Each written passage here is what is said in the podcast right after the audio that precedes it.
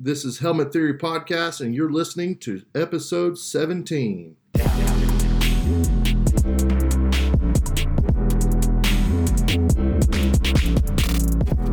Hey, all you cool cats and kittens. I hope you're doing super well. I'm totally kidding. Hey, guys. Welcome to Helmet Theory Podcast. I'm so glad that you're listening. We've got some pretty cool guests uh, tonight. It is tonight here with me. But we've got Jen and Leah from Let's Unravel That podcast. And it is a great conversation about mental health and things like that. So, buckle your seatbelts, put your helmets on, and here we go. Cool. All right. So we've got Jen and Leah with us today. Say what's up, y'all. Hey there. This is the biggest group we've ever had on a podcast episode. Four people. Oh, hopefully. Yeah, we only have three normally, so I guess it's not like it. We blew some record away. We have one extra person, but Big How's- You're welcome. how are y'all surviving uh, coronavirus and new babies and the whole thing?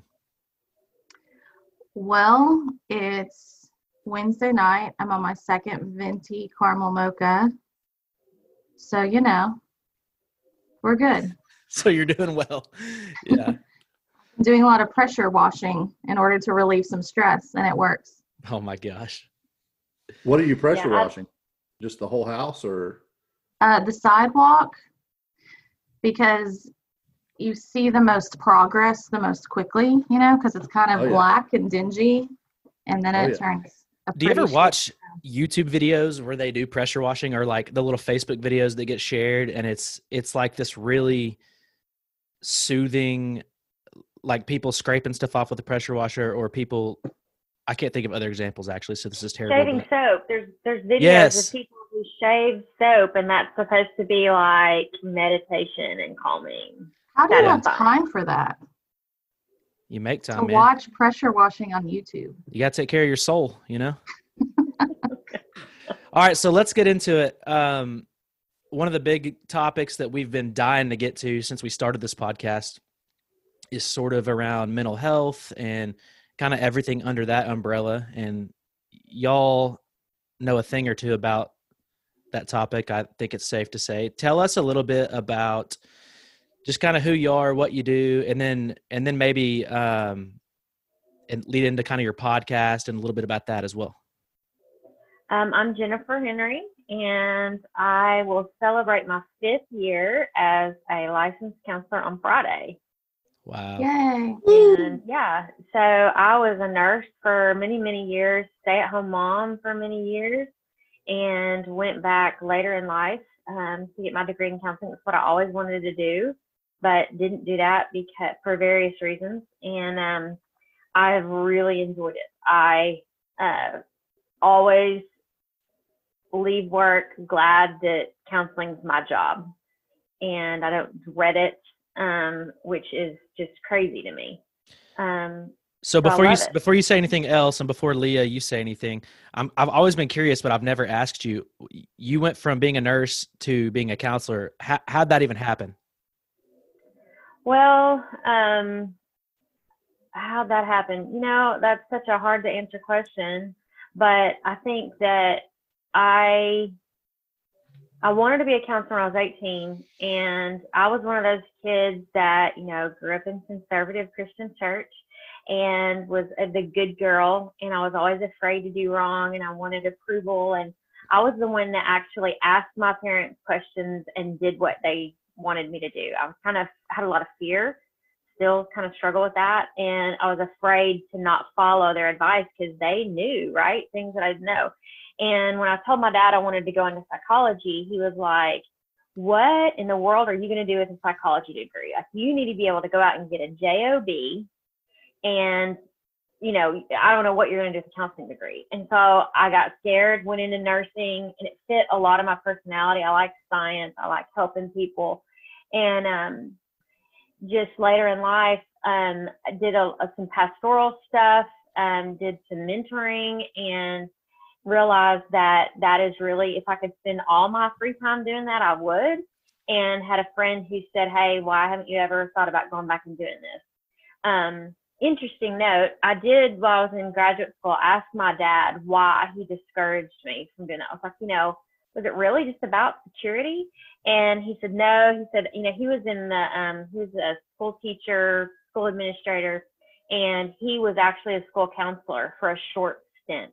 Mm. And he had a situation where there was a young girl and she was being abused at home. And he brought in the authorities. He tried to help her, and nothing changed in the situation. And he actually was worried that then it was going to become worse. And he emotionally and his heart couldn't handle it. And he didn't want me in those kinds of situations. And so it's just really interesting, you know. He's like, I just don't see how you can do that. And I was like, you know, I think I'm just fitted for it. I think I'm, I think it's just who I am. It hurts and it's painful, but I'm fitted for it. And I'm, I know that there's going to be heartbreak and intensity and that kind of thing. So it's just really interesting um, hearing that and learning about that later in life when we could have an adult kind of conversation. So that's a really long answer. I don't know if I answered your question, but it's just what Yeah. I always wanted to do. I wanted to make more money. I wanted to do something with my life after my kids went back to school. And I did not want to go back to nursing and I did not want to go back to sales. And I had done both of those. And so I thought, you know what? If I'm going to work for the rest of my life, I'm going to enjoy what I do. And so I went back to grad school with a two year old and I was, you know, in my early 40s when I graduated. So it was really different, but I don't regret one minute of it. That's that's really interesting to me because I have I have a psychology degree, and my dad did not, or my mom and dad did not give me any flack, and I ended up not doing anything with it. it just goes to show you just don't know anything at 18. It's just Right. impossible. so what about you, Leah? Well, my journey was quite a bit more straightforward in that I was one of those rare people who actually knew exactly what I wanted to do when I was 18 and never changed my mind. And it worked out really well. So I just went straight into college, did, uh, did counseling, got a counseling degree, and then went straight into grad school and then got licensed. So I've been licensed for, uh, I don't know, going on seven years and I love it. And so you, you both, um, probably a year, a little over a year ago, y'all started a podcast. Let's unravel that. Has it been a year? Uh, it's been a couple years, right? Yeah, I think a year and a half. Yeah. That's crazy. It feels like it was just yesterday, honestly. Yeah. So, so what was the how did how did that whole concept happen, and what's the premise behind it? I know I've listened to it, and So our podcast, um, I had a dream to do a podcast for a few years. Um, my mom had always told me, kind of sarcastically, that I should write a book called The World According to Leah because I just had so many freaking opinions. And of course, now podcasting is the way to get your opinions out, not writing books as much as it was back then. So um, that just, I, you know, I started seeing people doing podcasts and I thought, gosh, that's, that seems really awesome. Like that seems like a lot of fun and like a fairly easy way to, you know, get your voice out and say what you want to say. Uh, of course, it's not as easy as it looks because of all the tech stuff that Jen does. Um, but I just, I, I felt like I wanted, I didn't want to do it alone. Um, it just didn't feel right. I felt like I needed to have somebody along with me. And there were a lot of people I knew who I felt like could we could do a really good job, but it just never felt right. And uh, Jen and I started getting to know each other. And at first, it was just us having these really long lunches, like every couple of weeks, and just talking about everything. And I don't know, I was in the shower one day and I was really felt like God told me, you need to ask Jennifer. And I was like, cool, I like her. And um, so I did, and we talked about it for a few weeks and then got it started. And yeah, that's really how that started.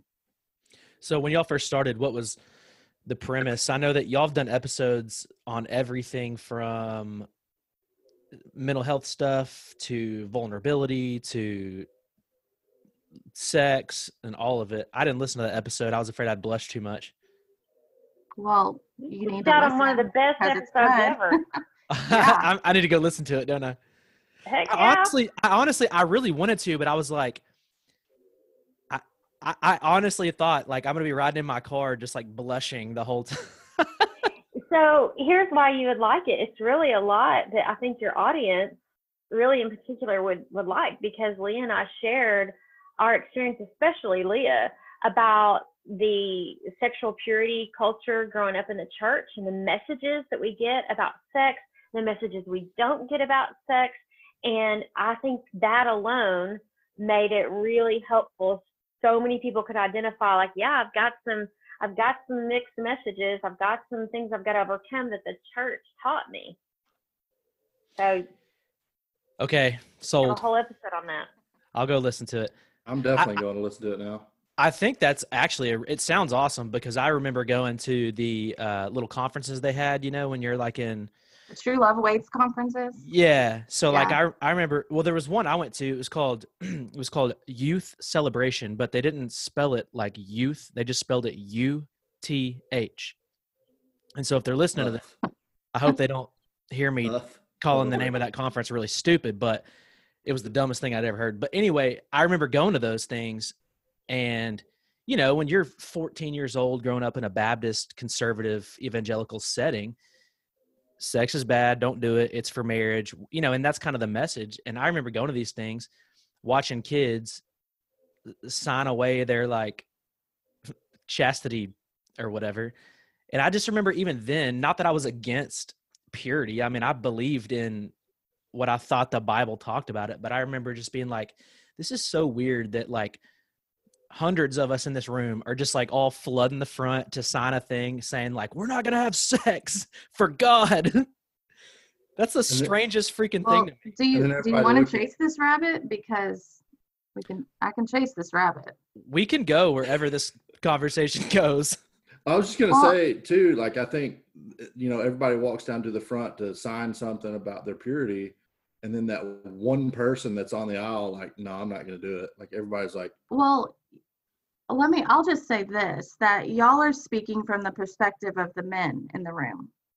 There was a whole different experience for us as the women because not only were we getting the message of, yeah, like sex is bad and it's shameful, like just don't talk about it, you know, but also the added layer of we are our sexuality is specifically for our husbands and it is it is something that really isn't for us it is for him and it's a gift that we give him when we get handed from our father to our husband. And so you know uh, for a lot of us and i have some friends with some stories you know from their families they would go the women would go through these very ritualistic things like signing the purity contracts wearing the purity rings. I had friends who at their wedding took off their purity ring and handed it to their dad. And i have friends who you know did the purity uh, retreats and the contracts but then their brothers were never asked to do it at all and there was always this metaphor and we talk about this in that episode about like if you have sex before marriage then you have a red stain on your wedding dress Yikes. well there was never any talk about the stain on the man you know And yeah, so- I do. I do admit there is a major double standard when it comes to sex between men and women, guys and gals. I mean, On Yeah. so many levels, right? I mean, in the church, outside the church, everywhere on so many levels. Yeah. So we go into that kind of stuff on the podcast. I think that was your original question is what's the premise? And so we um we talk about really all the things that come up the most for us in the counseling set in in the counseling room. So I think that I think you know, Jen, you might have another way of saying it, but that was kind of our vision was um, that we were bringing ourselves as therapists. We weren't just a couple of women sharing opinions, but we were actually bringing our expertise and bringing ourselves. And so we now we're not necessarily doing therapy, you know, but we're talking about all of those topics that tend to come up the most. So things like boundaries and things like sex, and but we do uh, talk a lot about yes, like the kind of things you guys talking talk about the messages we get from the church and the theology behind certain things because that's what people are bringing into the counseling office that's those are the things that we're having to help them repair is not just working through those issues but also the trauma that comes from messages that they got or experiences that they had related to that. So it sounds like it sounds like instead of it being a mental health or a counseling podcast, it's that you guys address topics from across the spectrum and you just sort of look at these things. I mean, obviously through your Christian upbringing and kind of how you've changed and shifted and grown, but really through the lens of your your counseling and your mental health stuff as well. Is that kind of is that a fair assessment of kind of what you guys do? I mean, I, I think so. I think isn't that what counseling is? Is it's just people bringing in their stuff and you know we're just talking through it and looking Yeah. at all of the factors that are influencing that. And so it's just it's just kind of talking about some of those things publicly so that people can when they're not in the counseling room they can still be listening to something that's addressing those things. Would you add to that jen? Yeah, I'd say, you know, I don't know how to say this in really a professional way, but I think a lot of being a counselor for me is that I've thought through a lot of things in a deeper way that maybe other people have. I, I like to do that. And so when they come in with a struggle, I can add that perspective because I've put in that thought, or I have um, put in that conversation with another therapist, or I've learned about it in school. So the perspective that I bring, the experience that I bring, the training that I bring, the humanity that I bring is all there with it. And I think that um, it's it always all I think all of our episodes always had you know a clear, obvious. This is two counselors talking here, right? I mean, like we never got really away from that because it's who we are. We don't take that hat off and on. Um, but for me, it was also, I think I would add to Leah, also it's partly me wanting to bring myself as a human and show them that counselors don't have it all together. We still struggle very often. Um, Leah and I both were transparent about some of our own struggles. Um, and I think people need to see that, especially here in the Bible Belt. We don't often see what are perceived as leaders or pe- people who have put in the work who also struggle. Um, we don't we don't talk about that together because that can be messy.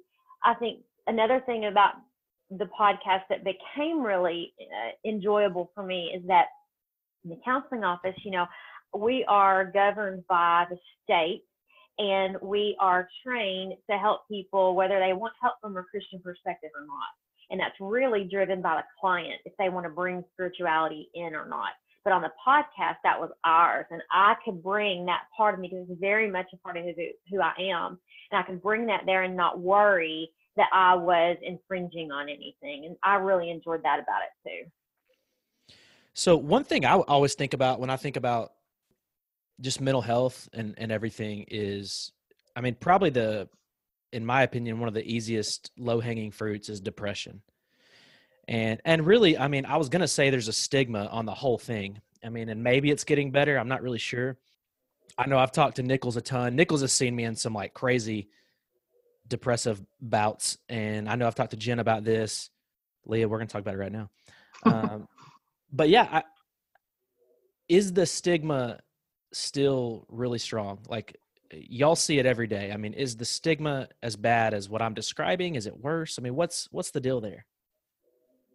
I think it's still there. I think we are all, there's a lot of people that are wanting it to be better. We're talking about mental health more. I think people are doing a lot of good work to try to take the shame off of it, to try to educate about it, normalize the process of, of depression and experience of depression. But I still think we've got a long way to go because what I hear when people come in and they have clear, difficult life events that they've been through, where it's no way someone wouldn't experience depression and they cannot stand to admit the fact that this is depression because it might mean that I'm not weak. I'm not able to handle this on my own. My spirituality is not strong enough. My support system's not strong enough. You know, my resilience isn't strong enough. And so I think just watching clients have such a difficulty saying, yes, this is what I'm struggling with, shows me the stigma's still there. I do find, and Leah, um, I think could could bring some insight to this too.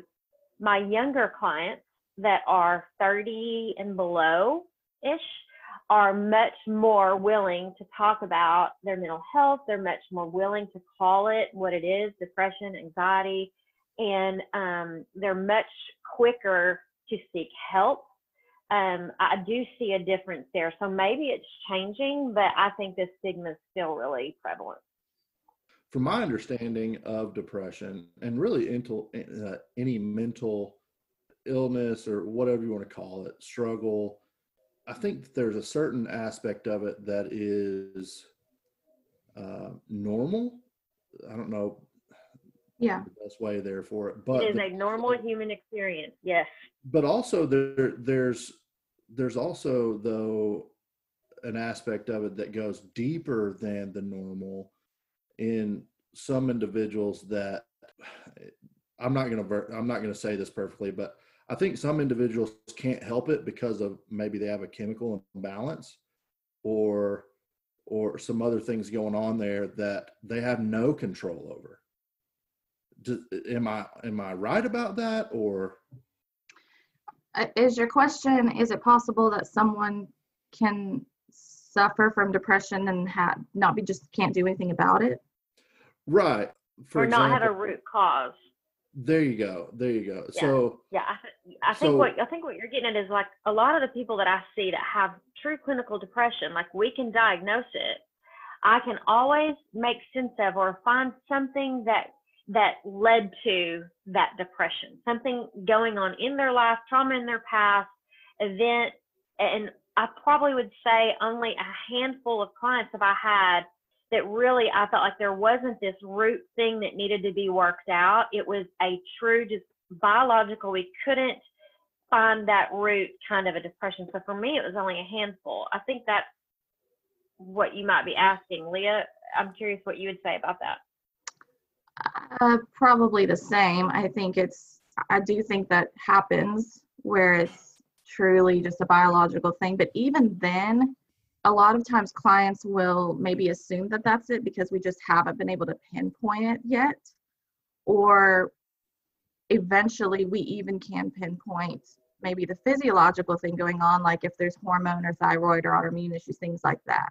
So, Well, what I was going to say was two things that popped up in my mind while you were talking. The first thing was there were times in my life that I remember it being situational. Like the first time I ever really went to counseling, I was going through a divorce. Obviously, there's things happening in my immediate environment that are making me feel a certain kind of way.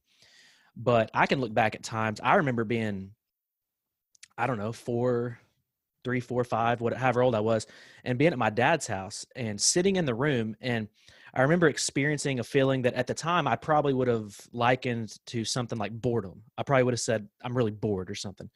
And I didn't understand how to articulate that. I didn't even understand that it was a different feeling that other people weren't also experiencing. And so when I was feeling this, it wasn't until years later that I went, oh, shit, I was depressed. And then the second thing I was going to say was even when I did start really showing signs of depression, it didn't look like what I maybe had assumed it would look like. I wasn't walking around crying and pouting, and I, wa- you know, I didn't even necessarily feel sad necessarily. In fact, for me, I became a maniac. I was mean and hateful in my anger, and so it just it came out as this monster, so to speak. And so, you know, I I still to this day I take a little pill every day, and freak, I may take that little pill for the rest of my life. I don't know, but even after the divorce stuff happened and when life started getting better and I started of course I was I was you know doing counseling and I was really digging into the kind of the healing process. But I remember just a year or two ago I was working in my office and I came to work and for no reason I just felt this numbness. So I shut my office door and I just sat in there and I felt I I don't know how to describe a numbness because numbness insinuates it's almost an absence of feeling. This was very much a feeling, but it was a it's paralytic is maybe a better word for it. I just felt emotionally and even physically just paralyzed by what I was experiencing. What'd you do about that? Oh crap. It's hap- it's happening. I mean, you you painted this amazing picture. You led us along. We care about you. Like, what happened next? Okay, so in that specific instance, um, Well, the first thing I have to do, and this is just me, I don't know if this is like healthy or if it's unhealthy or if it's normal, but the first thing I did was text Kirsten and I said, I would always use the term funk. So I'm in a funk. And that was my way. And I didn't say it because I was scared of the word depression. It just seemed like the most comfortable way to articulate it. And so the first thing I would do typically is text somebody and just say, dude, I am, I'm in a rut. I'm in a funk. And honestly, I think that day I may have texted Kirsten, but by the time that I had experienced this specific little episode, I had obviously done counseling for a long time, read a lot of books that were helpful, listened to a lot of people speak that was really helpful. I developed a little bit more of an emotional maturity and I had learned about myself. So I think the first thing that I learned was not to not to feel such an immediate need to accept or reject it. You know, I was sitting there trying to die, not diagnose myself, but trying to figure it out. Why do I feel this way? I'm, you know, and it almost for someone like me who typically I've got a bigger personality, I guess, a little bit more outgoing. I'm I'm pretty driven and goal oriented oriented. To sit there and just feel completely defeated for no reason would typically send me over the edge. So I remember just thinking, you know what? It's okay. I feel like this now, but who's to say in 10 minutes or one hour or one day I won't feel differently? So I'll just, I'll accept this. I'll do the best I can. My work, I'm in my office. My work is not going to be as good as it normally is, but I'll do what I can and I'll do the best with what I've got. And so it was just a moment of accepting that nothing needs to be any different necessarily and that I'm okay. Even though I don't feel okay, I can still be okay. Well, isn't it interesting that shame always intensifies whatever that feeling is? So if you were ashamed of feeling that way without even becoming curious about it, already it's going to feel more intense. And it doesn't actually do you any good in the long run. What I mean, shame is not a good motivator, let alone motivating you to get out of depression, you know? I yeah. think it's I think, you know, it's important to remember i think nichols maybe you were kind of alluding to this that there are things that are normal human experiences. In fact you know even in diagnosing there has to be um, a differentiation between clinical diagnosis and normal human experience. For example bereavement. You can't diagnose someone with depression you know three months after they just had a major loss that's bereavement you know maybe they are depressed but we don't know that yet we don't want to just be slapping diagnoses on people. Um, and i think that any person any given day we're going to have feelings like that and part of that is just the normal human response to stress. So when i get super super stressed and by the way i'm an i'm a counterphobic six on the enneagram. So i actually have a lot of anxiety but I tend to not be super aware of it, or at least I wasn't for the first 30 years of my life until I learned I was a six. I don't like it. And so I fight, I bulldoze it. And so uh, what will happen for me when I get super, and this happened to me two months ago, whenever this pandemic started at the very beginning, you know, while there was still a little bit of toilet paper on the shelves, I went into panic. And so for me, what that looks like is planning, preparing, planning, preparing, planning, preparing. And asking the people who I trust to tell me what to do, because that's another six thing. And so what happened is that this panic started to, you know, my body wants to protect me, right? And so it's going to start maybe going into some fight or flight. And I get that feeling of kind of panicky, of racing heart, heavy chest, things like that. But if it keeps going, my body goes into a whole other stage, which is kind of this like freeze stage. And it's where my system kind of locks up. It's almost like like when an animal plays dead because there's imminent threat. And so it's like I kind of freeze up. And to me, that feels like depression because I sort of become like hypo aroused. And so I'm not going to get a diagnosis of depression or anxiety because I'm having this very intense response to something that is actually really stressful and collectively traumatic. and there's no if i'm going to shame myself the thing is my body's just trying to protect me and so how can i shame my body for just trying to do what it was created to do you know it doesn't do me any good to try to shame it and fight against it and say why are you doing this you shouldn't feel this way well yeah it should because it perceives a threat now the fact that there's not really a threat maybe an imminent life or death threat is kind of irrelevant. My body's perceiving that there is one and it's trying to act on, on behalf of me. And so I have to learn to get curious about what my body's doing, recognize what it's doing. Um, for me, it's learning that, okay, what feels like depression is actually a really advanced stage of anxiety and just kind of go along with it. Does that make sense? I think it makes total sense. And I would say that to bring that in the context of this podcast in the church, you know, we, when we experience those things, you know, Leah has paid attention to herself. She's obviously educated on mental health. She's done a lot of work around understanding and being able to put words to her process. I do this, this, and this, and she's made sense of it. And I think inside the church, what we do is the minute we have what could be considered one of negative emotions, right? Sadness, disappointment, which is always around us, um, depression, um, irritation, anger, even. We are, um, it's like we're being graded as a Christian, right? And oh, there might be something wrong, and our, our spirituality and our maturity as a Christian can be in question. And I think this is something that Leah and I both feel really strongly about. We're kind of champions together of normalizing human experiences, even inside of Christianity, and um, and not shaming for what is normal, and that you know.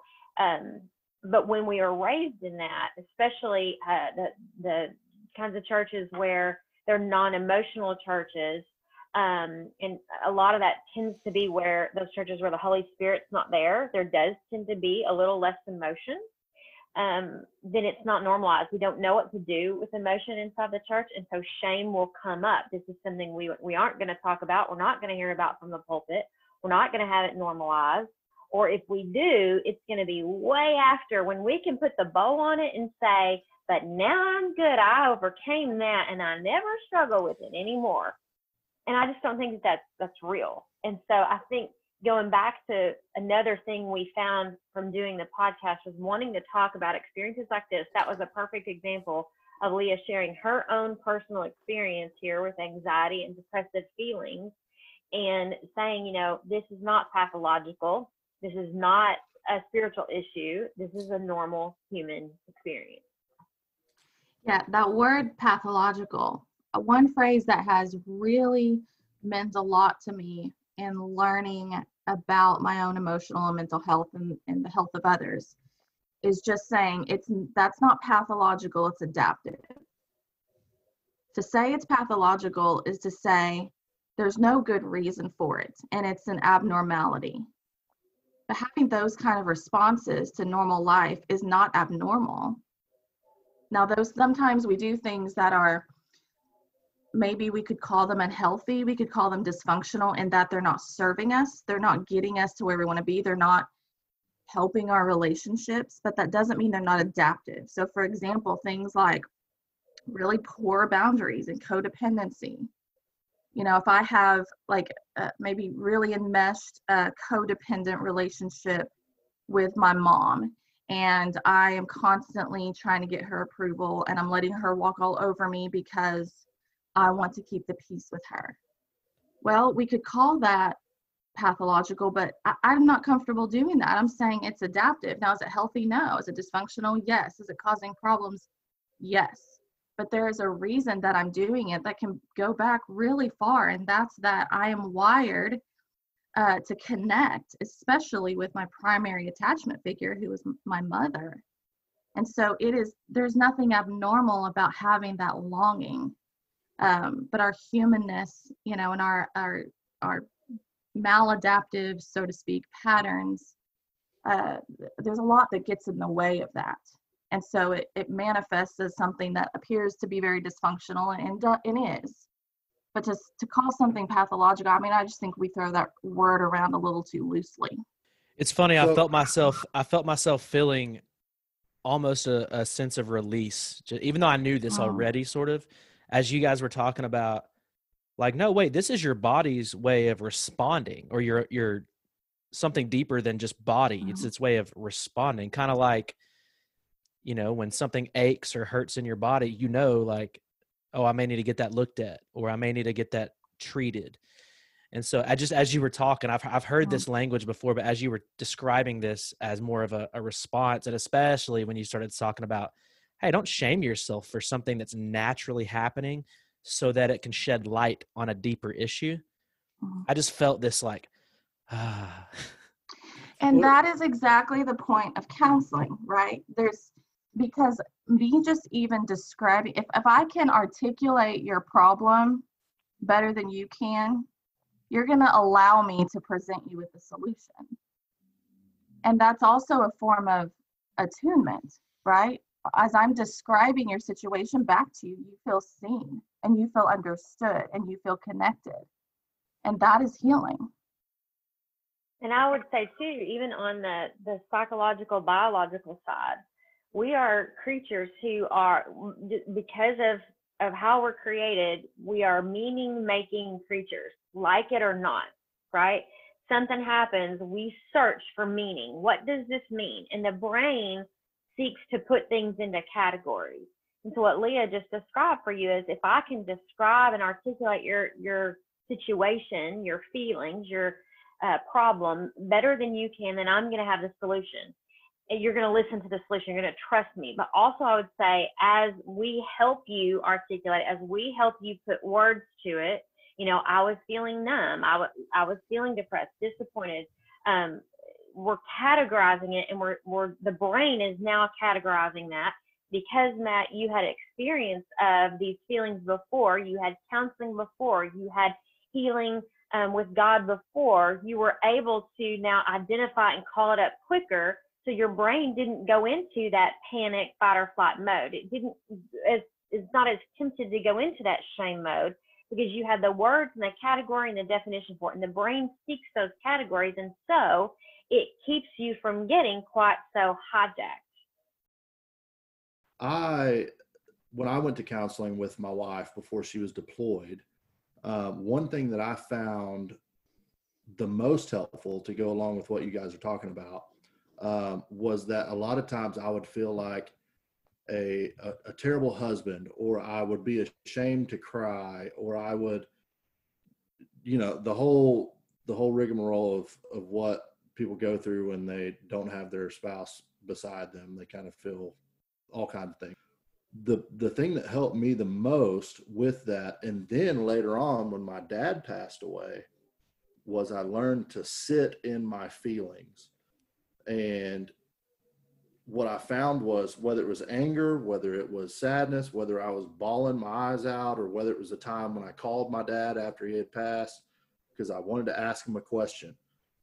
Pulled over to the side of the road, felt it all, cried as much as I could cry, and then went about my day. And what I found is you you become or you feel lighter, you feel more complete, you feel more yourself when you get through that emotion or that feeling or that depressing moment or whatever it may be in the church, our society, um, whoever it may be, our parents teach us boys don't cry, girls don't do X, Y, or Z. I'm not a girl, so I don't know what. Well, we're told not to cry too, by the way. sure, You know, we're Smile. told that we need to be strong that's and, true. and that's we, true. we don't need to be weak either. And we don't need to manipulate with our tears. We don't need to be emotional, period, ever. So we're really giving those messages not to cry as well.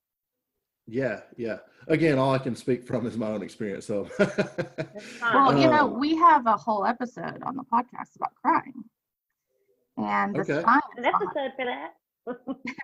there's we I no- think what you're saying, what you're saying, Nichols, is is again another process of why have we been told by society, our family, the church, um, culture, ads on TV to go around our emotions right? Buy this new car and feel great.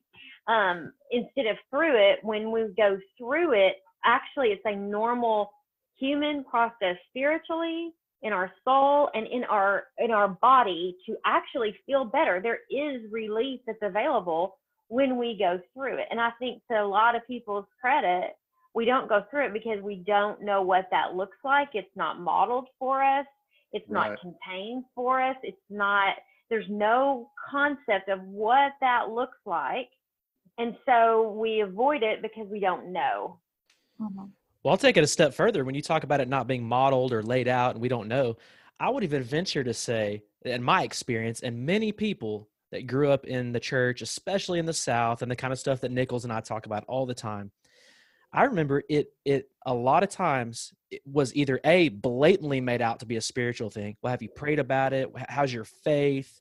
You know these types of things, or not blatantly, but it's it's one of those things where we we accidentally do damage. And so we may not say, "Hey Nichols, uh, you know, th- there's something happening, and you you just you need to pray more. You've fallen away from the Lord, and you need to pray and blah blah blah." We may not say that specifically, but we use language that indicates that message underneath. There's a there's a subtext happening. So no one ever said to me, "Matt, your faith is weak," and you know that no one ever said that to me specifically but no one ever gave me permission. And I think I needed permission, especially me. I was constantly looking for permission Mhm. for everything, you know? And Well- so here we are in a church culture that everything is spiritual. And I do believe that everything is spiritual, but not in that way. So let me let me ask you let me ask you both about a topic that I just learned about. I just learned about the term religious trauma syndrome. Mhm. You guys deal with that a lot? Yeah. RTS. Yeah. Yeah. What do you want to So- know? I think I'd call it church burn. That's Yes, the, yes. that's the you know layperson. It's it's church burn. Sure, yeah. So I I have a feeling, and I want to know what you guys think about this thought. I feel like there, specifically in Southern evangelical Christianity, there are actually a lot of people walking around. There's an aspect that we kind of just put up in our Southern evangelical society. Does that make sense? Okay, let me back up a little bit Okay. because on what you were saying, Hep, you were saying like uh, most of the time I was never explicitly told you shouldn't cry and you shouldn't express emotion because that's sinful. Well, the reason you probably weren't explicitly told that is because that's terrible theology. Like it's really hard to find that, right? Yeah. And so the reason that we're sent those messages is not because it's not always because the church or people are just interpreting the Bible that poorly. It's because we're dealing with people who are uncomfortable with other people's mess. And where that gets really messy in the church is because of the power differential. We should have a whole episode about this. But there's power differential in the church because by nature, the church is supposed to be a place where vulnerable people come in, hurting people. And so they come in with their pain, they come in looking for a safe place, and then you have these people that they're looking to. By default, the structure of the church creates a power differential. Now, that's okay, that's not inherently bad. There's a power differential inherent in counseling. But what that means is that you know, if I'm talking to you and I'm crying about something and you kind of roll your eyes at me and you're like, Leah, you just need to pray about it. Well, I'm just going to probably be like, well, F you. Like, I'm going to go cry, get over it. Or my feelings might be a little bit hurt, but I'm also like, you know, you're you're one of my peers. I'm not necessarily looking to you uh, to be a mentor or a leader. I'm not looking to you for the answers. And so that's different in a church setting because you have someone who's really vulnerable and is looking to someone for help. And so when they're sent those messages by someone who is a, in a leadership position, then that's going to create a really deep wound. And so, it, but a lot of the times it's not it's not just that like the theology has been misinterpreted it's that you have church leaders who have not done their own work they're not self-aware enough they haven't dealt with their own shame. How could they possibly deal with your mess? They haven't even dealt with their own. And so dealing with yours means that they're going to have to be faced with theirs. And that's just that's what we do. You know, that's why we we're uncomfortable with other people's messes because it triggers ours. It's really hard to separate it. And that's why, you know, I don't think you can be a good therapist unless you have been willing to do some of the work and deal with your own stuff. Otherwise, it's gonna bleed over.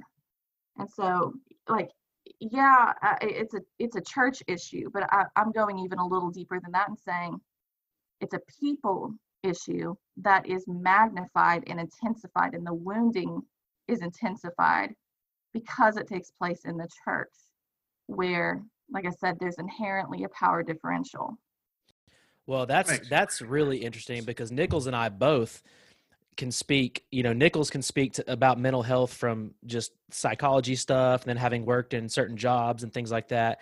Uh, we can also speak to the pastoral side, and I'll be the first one to say, and I know this isn't going to be popular, but I think pastors are some of. Let, okay, let me let me zoom out a little bit. I think some pastors are some of the most unhealthy people I've ever met because it's like you said there's a there's a and I sound like a bitter Christian, so screw off, but whatever. it, there, there's something about it. There's especially kind of the mainstream church as we see it today in 2020. We promote the ego, we promote the position, we promote the marketing strategies, we promote all this stuff that centers around people and performance and platform and all of it. Mm-hmm. And so why in the hell would I ever be honest as a pastor or a leader about anything that I'm experiencing or going through? I hid behind my pastoral mask for years. And so if I'm doing that, how in the world would I ever be able to honestly sit down with anybody and have a real conversation that promotes vulnerability and inner strength and self awareness? I think, again, I'm not going to say pastors in general because I'll be getting freaking emails, but but I think there's a lot of pastors who are not healthy, aware people. But again, we've put them on this platform and said, yeah, you can listen to them. This ties in with what Nicholas said um, on this RTS, religious trauma syndrome. So if we think about trauma and some of what defines it, we know that two people can go through the same experience and one have trauma and one not.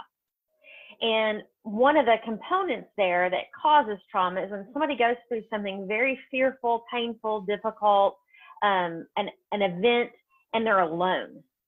So, Matt, when we have pastors who or leaders or parents who act the way that you just described, right? Like I've got all my acts together and I'm so spiritual, and that's why my act together is together that can isolate us. That's part of that, that power differential, but it's also this isolation. And so when I'm over here in the pew and I love Jesus and I'm listening and I'm trying, but I'm struggling too, that can be part of the trauma, right? Because I'm alone in it. Nobody's entering in, nobody's helping me, nobody's, you know, um, guiding me through of what it means to get healing from this. Nobody's with me in the mess, entering in in the process that takes time. And so I can feel really alone, which is where some of the trauma comes in. And I think part of this is that whole aspect of in the church, we like things to, in the world, we like things to be really certain, clear, and um, definable. I mean, we feel that way right now in the middle of COVID 19, right? We want certainty, we want clarity, we want definable, we want to know, and we're feeling that more than ever. And that's really not new. And so when we come into the church, we want to know the path. We want to know the way. Like, what is the way to overcome my shame? What is the way to overcome my fear? How can I feel better? And how can I achieve and be shiny and pretty like you are on your production stage? But we don't really um, talk about what that process is, or we make it really light and superficial and we don't get into the weeds with people. And you know what, my my where I am now, I've been seeking the understanding what it means to have healing in Christ for years. I don't think there's just one way. I don't think there is a one way straight shot. We draw a line from A to B and we're there. It's kind of can be all over the place because God is not a one shot kind of God. He's creative, infinitely so, and so it can look a lot of different ways.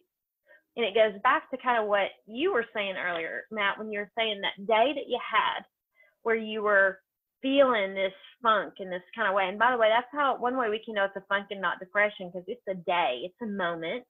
When they add up, then we start looking at, hey, is this something deeper? But we all have the right to have a day where we have a funk. Um, you, the first thing you did was reach. You reach to your significant other. That's one of the most healthy things to do is to reach. That Who's a counselor us- also. right? That helps, right? Pretty smart move there. Um, but that that helps us not be alone. That helps us even give ourselves permission to have this funk, to have this anxiety. Because if I can reach and tell you, then I am giving myself permission to have it, and I'm kind of fighting shame when I talk about it out loud. And you you got curious about it, and you wanted perspective about it. You gave yourself permission. You know, I'm here today. I'm not going to have that great of a day, and I'm going to get curious and see what's going on. And then we have what Leah said about, you know, a lot of times we can look especially at attachment and see how you had to adapt to survive mm-hmm. emotionally and put it into the context of that. And then we can start to really make sense of what's going on. And I think that's part of what we do with Jesus, right? We reach to him. When we don't have shame, we can reach to him and say, God, I'm feeling this way. This is going on. You know, my feeling is a signal to go pray about it. But what do we? What does that even look like? Well, it's like Jesus, this is how I'm feeling, and I don't know what's going on. And I know that you don't judge me any less, so I can I can bear my soul here. I'm not that dog that's been kicked in the corner because I'm feeling this way, and I can invite His perspective into that. And I think a lot of times we we kind of don't do that with Jesus because we want that perspective right then in that prayer in that moment. Like before I say amen, he better have told me something or he's not there for me, right? Because I can Google anything, I can talk to a friend, they can give me all kinds of advice, or I could pop a pill. And I'm not against that. I'm just saying it's instant.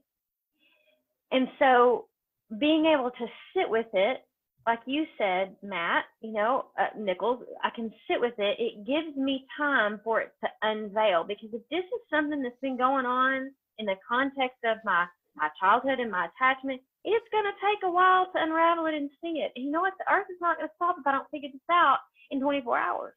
You know what's interesting about what you said? I, I realized something about me, and so I'll I'll put the I'll put the magnifying glass on me and not all the pastors out there for a second. But when you were describing, I can go to God, I can I can talk to God, and these kind of things, and I know He's not going to judge me less. And I always tried that, but my belief in God was not there. So I'm reaching to a God I don't even believe gives a crap. Yeah. Now I would never have said it like that, but ultimately I was praying to to an to a an idea of God.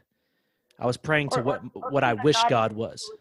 Yeah, or to a God who was punishing you because you weren't following all the rules, and not a God who says, enter into my rest, which Mhm. means cease all work and striving, which is kind of the, the Paul Young podcast, right? Uh, uh, like your job is to enter into my rest. I've got this.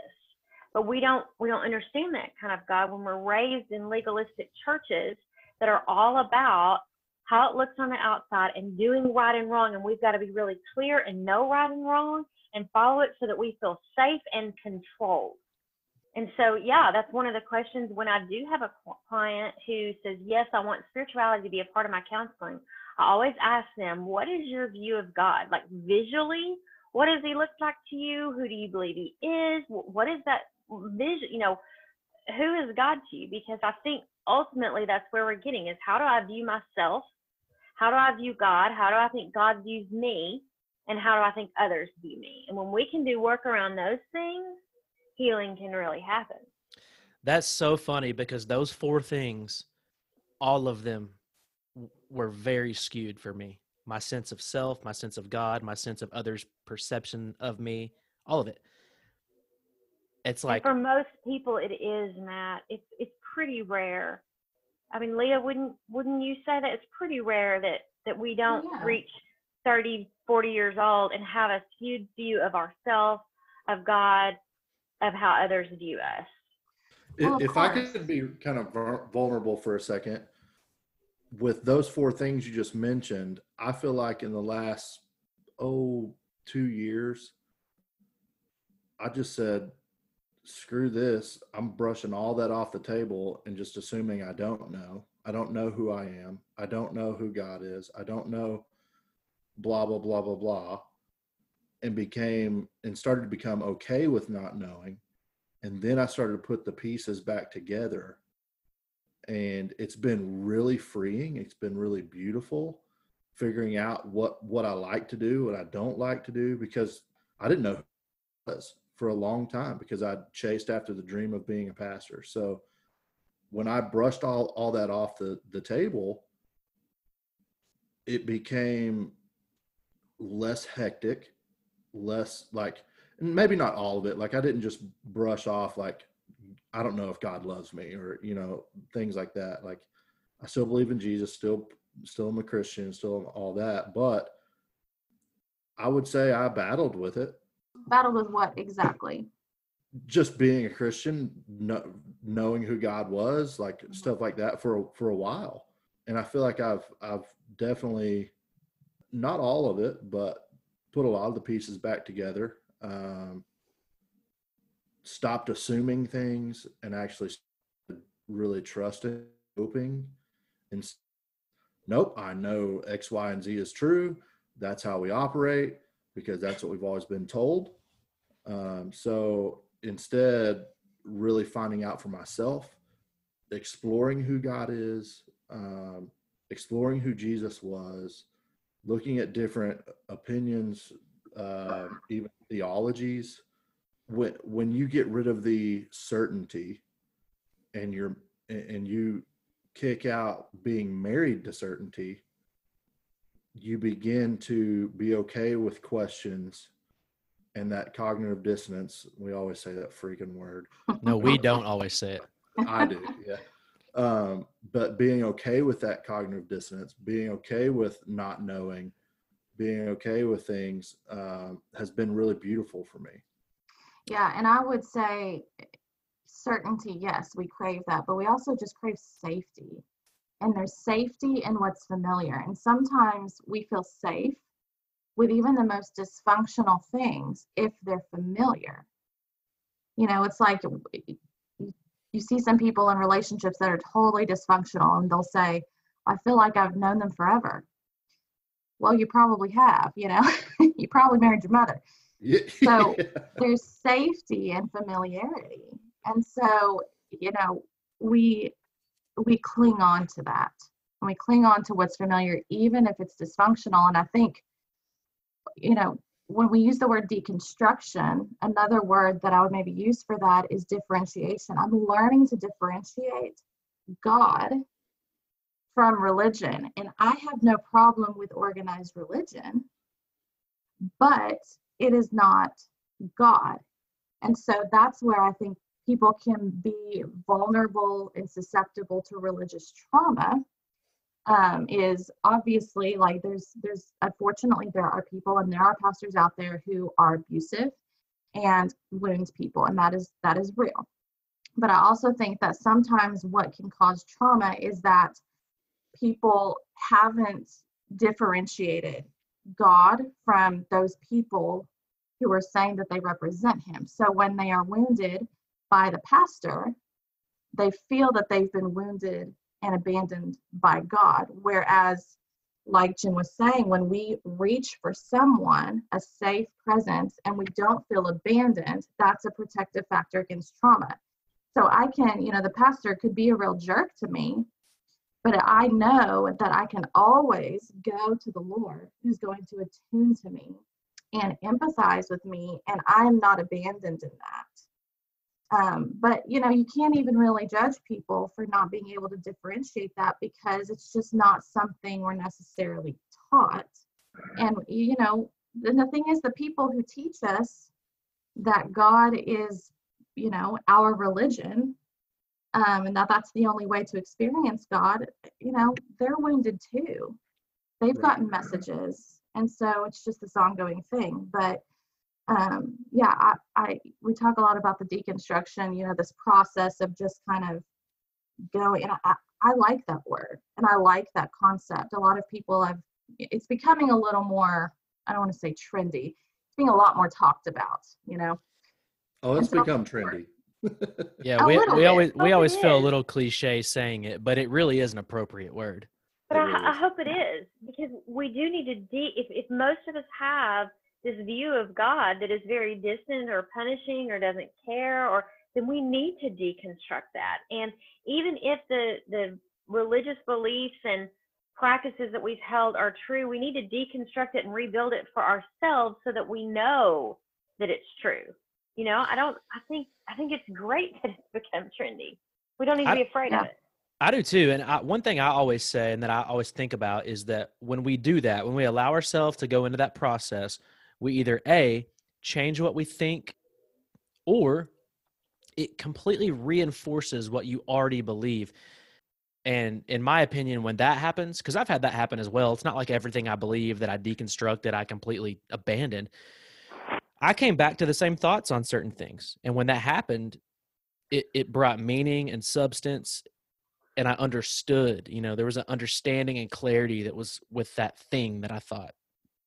I, would agree with that for sure because because the God that I had grown up to know was a very angry God and and did not approve with half of the stuff that I did and blah blah blah. So whenever I did deconstruct, I unraveled a lot of that stuff and rebuilt it in a much better, not better, much more clear um, I think that's better.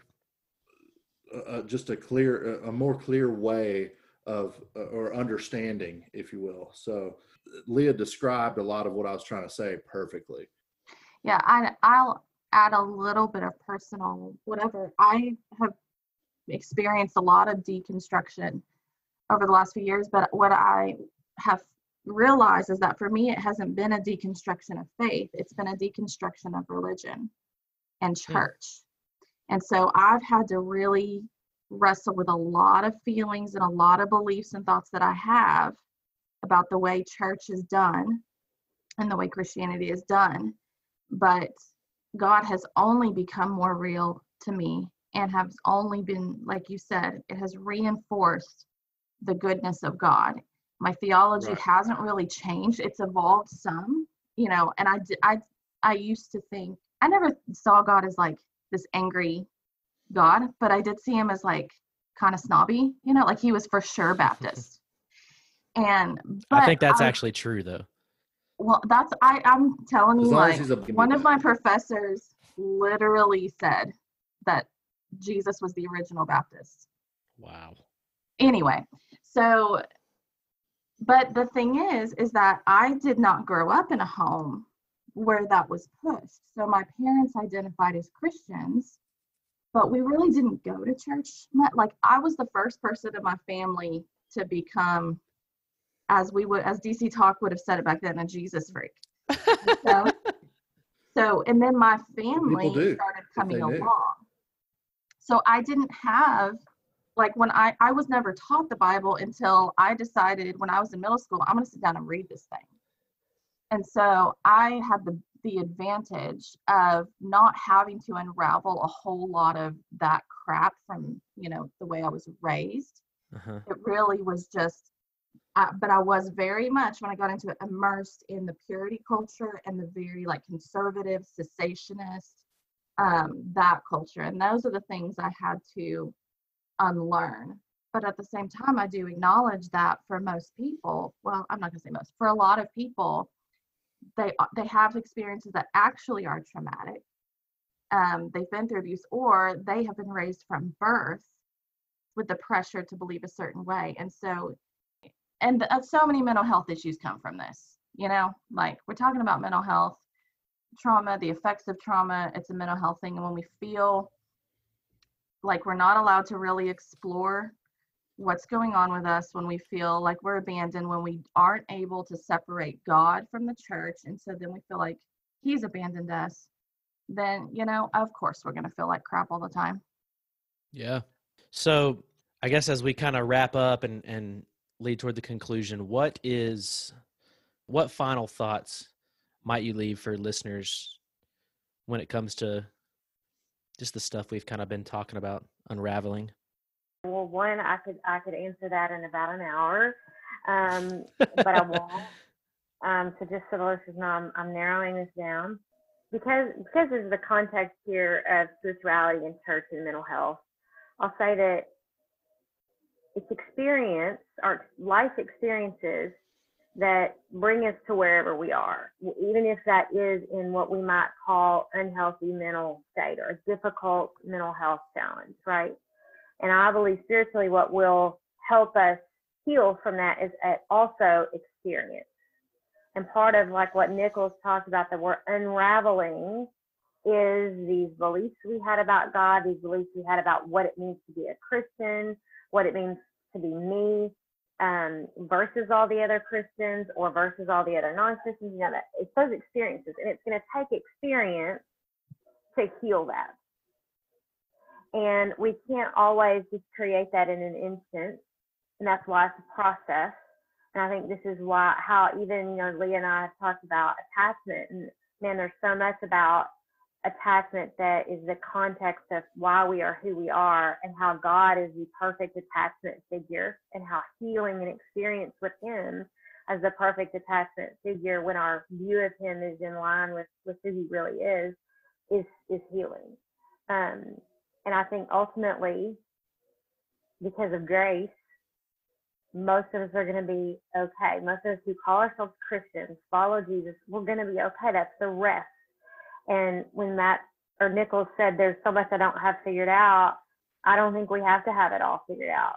And and like we forget, I loved the the Paul Young, you know, um, episode about how he said for him right, he was raised where the Trinity was God, the Son, and the Holy Bible. Mm-hmm. And I was raised like that too. And I think we can't miss the spirit, and the spirit's what provides experiences. Is why Jesus said, "I have to go," because your whole experience and the people who aren't going to be able to touch me and hear me, they need the spirit to have experience. That's why it was so important. But I think that sometimes because we've been so hurt in church, we abandon the Bible. And you know, so many times I have clients and people say they can't be mad at God, and I'm like, the Psalms, David, like he he experienced every emotion it's possible to experience. He experienced in, in fullness and bigness, and he was God's beloved. And so, you know, it permission granted right there in the middle of the Bible to be human and have this experience with God, and that's what brings us close to Him. So it gives us permission to be human and who we are, and I think rest is available there. Um, I love that you guys are talking about this. I love that um, people who would listen to your podcast aren't the same people that would listen to ours, and it, it's it's important to do to to give ourselves permission and not have it all figured out, but to keep seeking and keep reaching. Well, um, you know, I love doing counseling with people who are going through either a deconstruction or a process of you know, healing through trauma, especially religious trauma. Um, I, I, I don't take pleasure in their pain, but I, I love getting the chance to help people work through that. And I think that one of the big things I've learned is that there's so much identity work and I, questions of identity that need to be addressed when we're working through issues of deconstruction. And of, of course, people who are going through this are going to feel a lot of a lot of anxiety and a lot of even depression. And as we start working it might even trigger some trauma. And so it's all very woven together. Um, but you know when we're working through this one of the questions that is often needs to be asked is and it sounds a little cliche maybe but what's your identity being placed in because if your identity is in like i want i want to be in the spotlight um, or even a little bit deeper than that you know for for a six, you know, our core need is safety and security. And so if I'm I'm placing all my hope in that, then I'm to look for the things that make me feel safe and secure. And the minute that one of my pastors says something that makes me feel unsafe or insecure or not taken care of or protected or disloyal, then I'm going to I'm going to have a strong reaction to that. Yeah. And and I'm you know, and I might really where if, if my goal in life is to be a pastor and I place all my self-worth in that, every bit of my worthiness into accomplishing this thing, if I'm placing all my worth in that, then when I'm not promoted, I'm going to go through an identity crisis. And it's going to it's a whole lot easier. She's reading my mail right now. by the way. It's it's a whole lot easier to blame the church because the church actually does do some things wrong. You know, the church actually does do that thing sometimes where we promote this culture of performance. And so then it feels like, well, that's the problem. The the church and the culture of the church is the thing that has caused my trauma, when really it's that combines with the fact that I grew up in a home where the only way I got attention from my dad is if I was performing perfectly. And the only way that I got affirmation from my mom was when I was being morally perfect. Hmm. And so, you know, you take all that, well, being a pastor, that's that's perfect for me. And I have all this performance anxiety and my my sense of self is really shaky and really fragile and anything can threaten it. And I combine that with other wounded people who I'm secretly competing with and secretly want their approval. And it's just a mess and it's a perfect storm that's gonna lead to trauma and it's gonna lead to bitterness. And then we don't even know who the hell God is. And so we don't know how to separate that from who God is himself. And so what we go through is this deconstruction. And if other people think we're, you know, losing our faith, and maybe it is, we actually are a little bit because we haven't figured out how to differentiate those things it, I think it just all goes back to identity.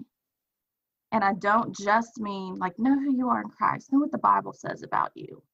But I mean like we need to go deep and we need to talk about like what is it that what what did the church trigger? Not just what did they do to you that was wrong or unhealthy, but what are the wounds that were actually triggered that need to be healed because if we aren't in touch with that and can't get healing from that we're going to have a really hard time seeing through that to be able to really have a clear understanding of what actually happened and what's going on with us does that make sense Absolutely. Yeah. Yeah. well, my mind's a little blown. I feel like I got a free counseling session. Is that fair? Is that okay? we'll send you a bill No, don't do that. well, thank you both for joining us. Um, we're gonna put some. Um, we'll put some info about you guys in the show notes and stuff like that about your podcast and all the things. So, but yeah, thanks for hanging out with us. We've been really looking forward to this for several weeks now. So, Thanks, Thanks for the invitation. all right, thanks y'all. Y'all have a good night. all right you Bye too. bye. Guys.